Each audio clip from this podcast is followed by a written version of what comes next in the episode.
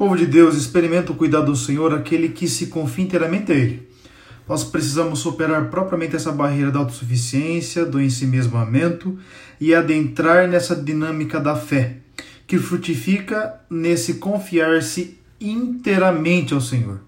Quando assim agimos, Deus realiza os seus sinais, mostra evidentemente que está conosco. Esses sinais são frutos da obra de Deus que se concretizam em nossa vida de fé. Que Deus abençoe você e você veja essa concretização da graça de Deus em sua caminhada.